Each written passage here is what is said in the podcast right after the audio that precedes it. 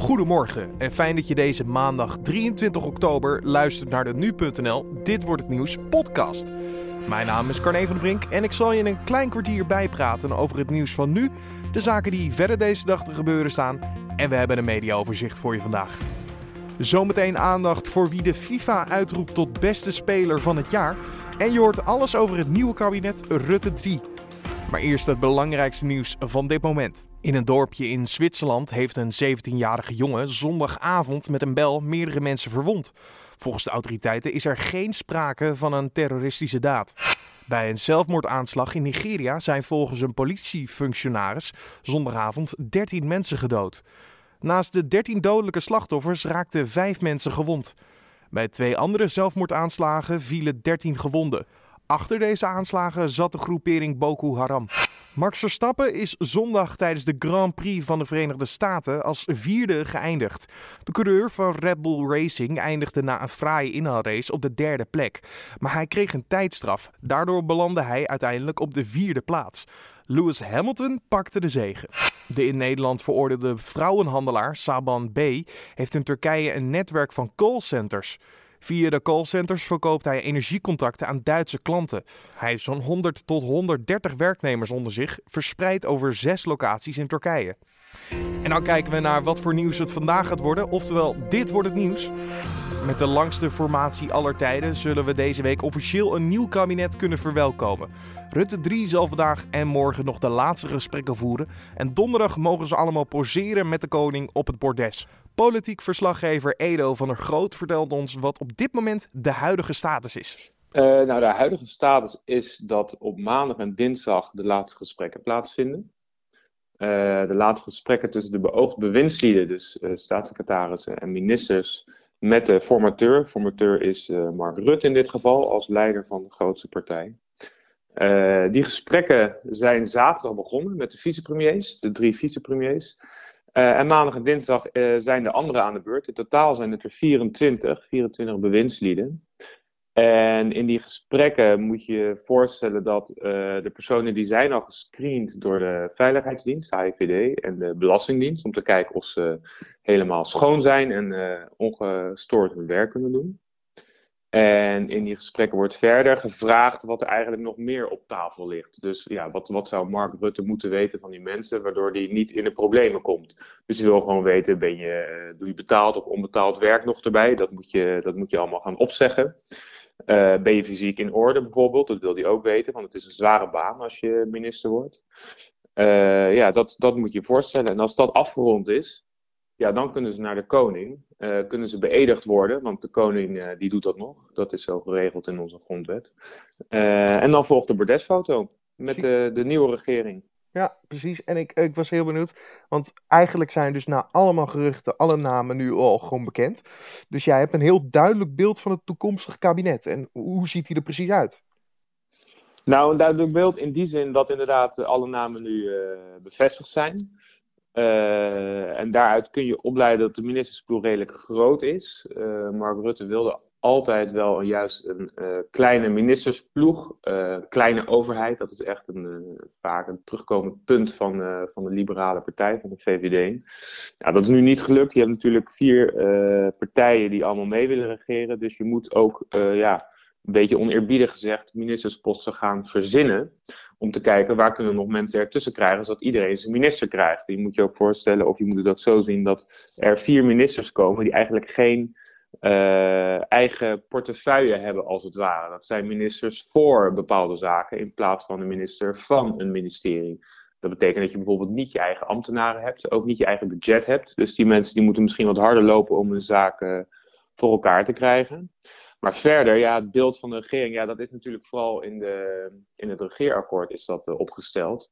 Ja, en daaruit kun je wel opmaken dat ze wel grote plannen hebben. Uh, nou, denk aan bijvoorbeeld een nieuw pensioenstelsel, een nieuw belastingstelsel. ze willen strengere klimaatdoelen dan de EU die heeft voorgesteld. strenge klimaatdoelen zoals die zijn afgesproken in het Parijsakkoord. dus ja, wat dat betreft, er is wel ambitie. Uh, en ja, je hoorde Gert-Jan Segers, hè, de leider van de ChristenUnie, hoorde je ook zeggen eerder, uh, ja, we gaan niet alleen op de winkel passen, daar hebben we niet zoveel zin in, want er wordt al gezegd, dit wordt een vechtkabinet, want D66 en ChristenUnie kunnen niet met elkaar uh, om de tafel zitten. Maar zij proberen juist daadkracht uit te stralen, ja, en we moeten kijken of, of ze dat volhouden en hoe lang ze dat volhouden, dat is een beetje de vraag. Ja, en nu met al die namen die jij nu weet, en je weet een beetje hoe dat kabinet straks op het bordes gaat staan. Uh, heb jij nou ook bijzondere namen? Ben je die tegengekomen? Of denk je van, oh, die had ik niet verwacht bij die ministerspost? Nou, eentje die al vrij snel in het oog sprong was die van uh, Halbe Zelstra, de fractievoorzitter van de VVD. die wordt minister van Buitenlandse Zaken. En ja, aan de ene kant is dat een uh, verrassing, vooral voor de buitenwereld wel. Aan de andere kant, uh, binnen Den Haag is het wel bekend dat Zelstra zich wel graag bezighoudt uh, met buitenlands beleid. Alleen, ja, dat draagt hij niet echt uit. Hij is vooral ook bezig geweest om te solliciteren. Dat heeft hij openlijk ook wel toegegeven voor de campagne. Dat hij graag minister van Sociale Zaken wil worden. nou, dat is hij niet geworden. Dat is namelijk weer Wouter Koolmees, D66er. Uh, en van Koolmees werd weer verwacht dat hij minister van Financiën zou worden, omdat hij daar jarenlang gewerkt heeft en uh, ja, nogal goed is met cijfers. Uh, maar dat, dat zijn wel redelijke, redelijke verrassingen waarvan je kunt zeggen, nou, dat had niet iedereen zien aankomen van tevoren. En hoe denk jij over het nieuwe kabinet Rutte 3? Positief of negatief? Laat het ons weten in de reacties. De regering van Colombia en de grootste rebellengroep van het land, de ELN, beginnen aan een nieuwe ronde vredesgesprekken. Die doen zij in de Colombiaanse hoofdstad Bogota. Eerder werd al een wapenstilstand tussen de ELN en de Colombiaanse regering gesloten. Dat was de eerste in tientallen jaren dat ELN al actief is in Colombia. ELN pleegt geregeld aanvallen en overvallen en ontvoert mensen. Waaronder tijd geleden Dirk Bolt en zijn cameraman van het NPO 1-programma Spoorloos. Het havenbedrijf Rotterdam gaat als proef vier biohutten plaatsen in het Kalantkanaal bij de Scheurhaven. Zo'n biohut is een kunstmatig gecreëerde leefomgeving voor opgroeiende vissen. Onder de naam Groene Poort probeert het havenbedrijf elders in de haven wateroevers ondiep te maken, zodat vissen daar weer gaan paaien. Ze werken daarvoor samen met het Wereld Natuurfonds. Vanavond zal de FIFA in Londen de beste voetballer op het veld of buiten het veld bekendmaken. Deze nieuwe prijs heet de Best Football Awards. Om deze prijs en de kanshebbers echt te begrijpen, gingen we even in gesprek met sportredacteur Riepke Bakker. Want wat betekent deze prijs nou eigenlijk? Uh, dit betekent dat je de beste bent uh, van, het, uh, van het afgelopen jaar. De prijs is officieel FIFA's best. Dus we kiezen de beste voetballer, de beste voetbalster, de beste trainer, uh, de beste keeper.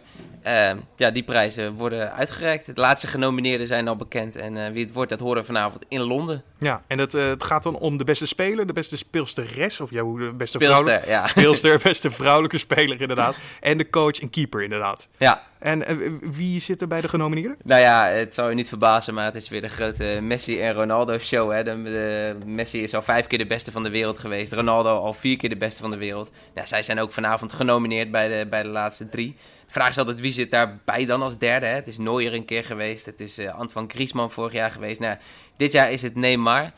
Uh, maar het zou vooral tussen Ronaldo en Messi gaan. En uh, ja, de verwachting is toch wel dat Ronaldo gaat winnen. Precies, in zijn zegentour pakt hij deze ook gewoon weer even mee. Ja, belangrijk is dat hij de Champions League heeft gewonnen. Uh, ja, de meest aansprekende clubprijs. En in die finale nog eens met twee goals tegen Juventus. Ja, beslissend was. En dat was Messi dit seizoen niet uh, zo vaak als Ronaldo. Nee, maar uh, als we aan de vrouwelijke kant kijken, dan kunnen we gewoon wel zeggen dat we Nederlands succes bijna in handen hebben, toch? Ja, ja we, zijn, uh, we zijn een vrouwenland geworden als het om, om voetbal aangaat. Ja, bij de mannen, bij de laatste 24, de lijst van 24, stond al niet eens meer een man. Geen Arjen Robben. Ja, bij de vrouwen, bij de laatste drie hebben wij natuurlijk ja, Lieke Martens staan. Hè. Onze ster van het EK kan zomaar de beste speelster van de wereld worden. En ook bij de coaches is ook nog Sarina Wiegman, onze bondscoach van de vrouwen, genomineerd. Dus uh, ja, we gaan een uh, hoe groot, ja, hoe groot schat jij de kansen in voor de Nederlanders onder ons? Nou ja, Martens uh, heeft als voordeel dat ze vergeleken... Ja, de, de, ik zou even de, de Venezolaanse Denia Castellanos is ook genomineerd. Nou, dat is een heel groot talent uit Venezuela. 18 jaar. En daarnaast krijgt ze concurrentie van de Amerikaanse Carly Lloyd. Ja, dat is een vrouw die vorig jaar ook werd verkozen tot de beste. 35 jaar ervaren, al jaren absoluut top. Je zou het de Ronaldo van het voetbal kunnen, kunnen noemen, al is het een heel ander soort type. Ja, dat is de, de concurrentie voor Martens. Maar Martens heeft wel geëxceleerd op een, op een groot toernooi. Hè. Op het EK beslissend geweest. Een beetje de harten met haar prachtige acties veroverd van het voetbalpubliek.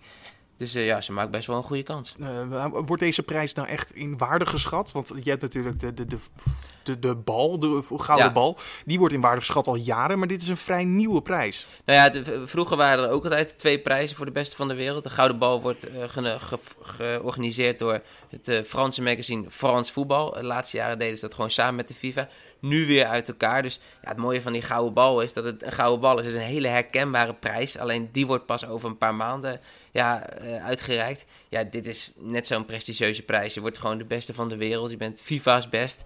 Het is een, uh, het is een beetje een FIFA-feestje, maar uh, ja, ook een, een schitterende prijs eigenlijk. De beste van de wereld. Om erachter te komen wie vanavond de winnaars zijn geworden, hou dan nu.nl in de gaten. En dan kijken we waar andere media deze dag over gaan schrijven. Om te voorkomen dat vliegtuigen in aanraking komen met vogels, investeren Schiphol en de Nederlandse luchtmacht miljoenen euro's. Dat doen zij in nieuwe vogelradars, staat in de Telegraaf. De luchthaven gaat dit najaar vier nieuwe radars installeren en die kunnen vogels op 10 kilometer afstand waarnemen. Ondanks dat het kabinet Rutte 3 extra asfalt aan zal gaan leggen, zal het aantal files de komende jaren groeien. Dat schrijft het AD. Doordat de economie aantrekt, neemt het verkeer op de weg de komende jaren toe. De kosten lopen op tot zo'n 3,7 miljard euro per jaar. Alleen zelfreizend vervoer zou de drukte op de weg kunnen afnemen.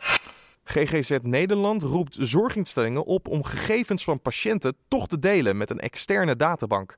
Dat schrijft de trouw.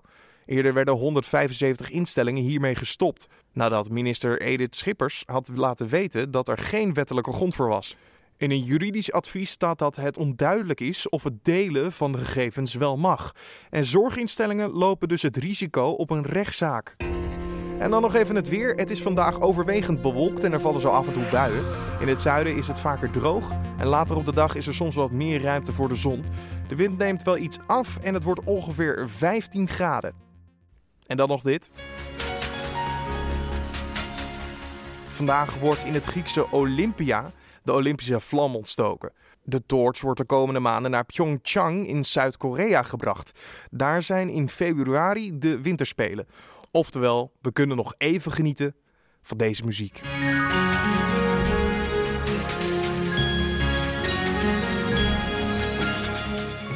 Dit was dan de Dit wordt het nieuws podcast voor deze maandag 23 oktober.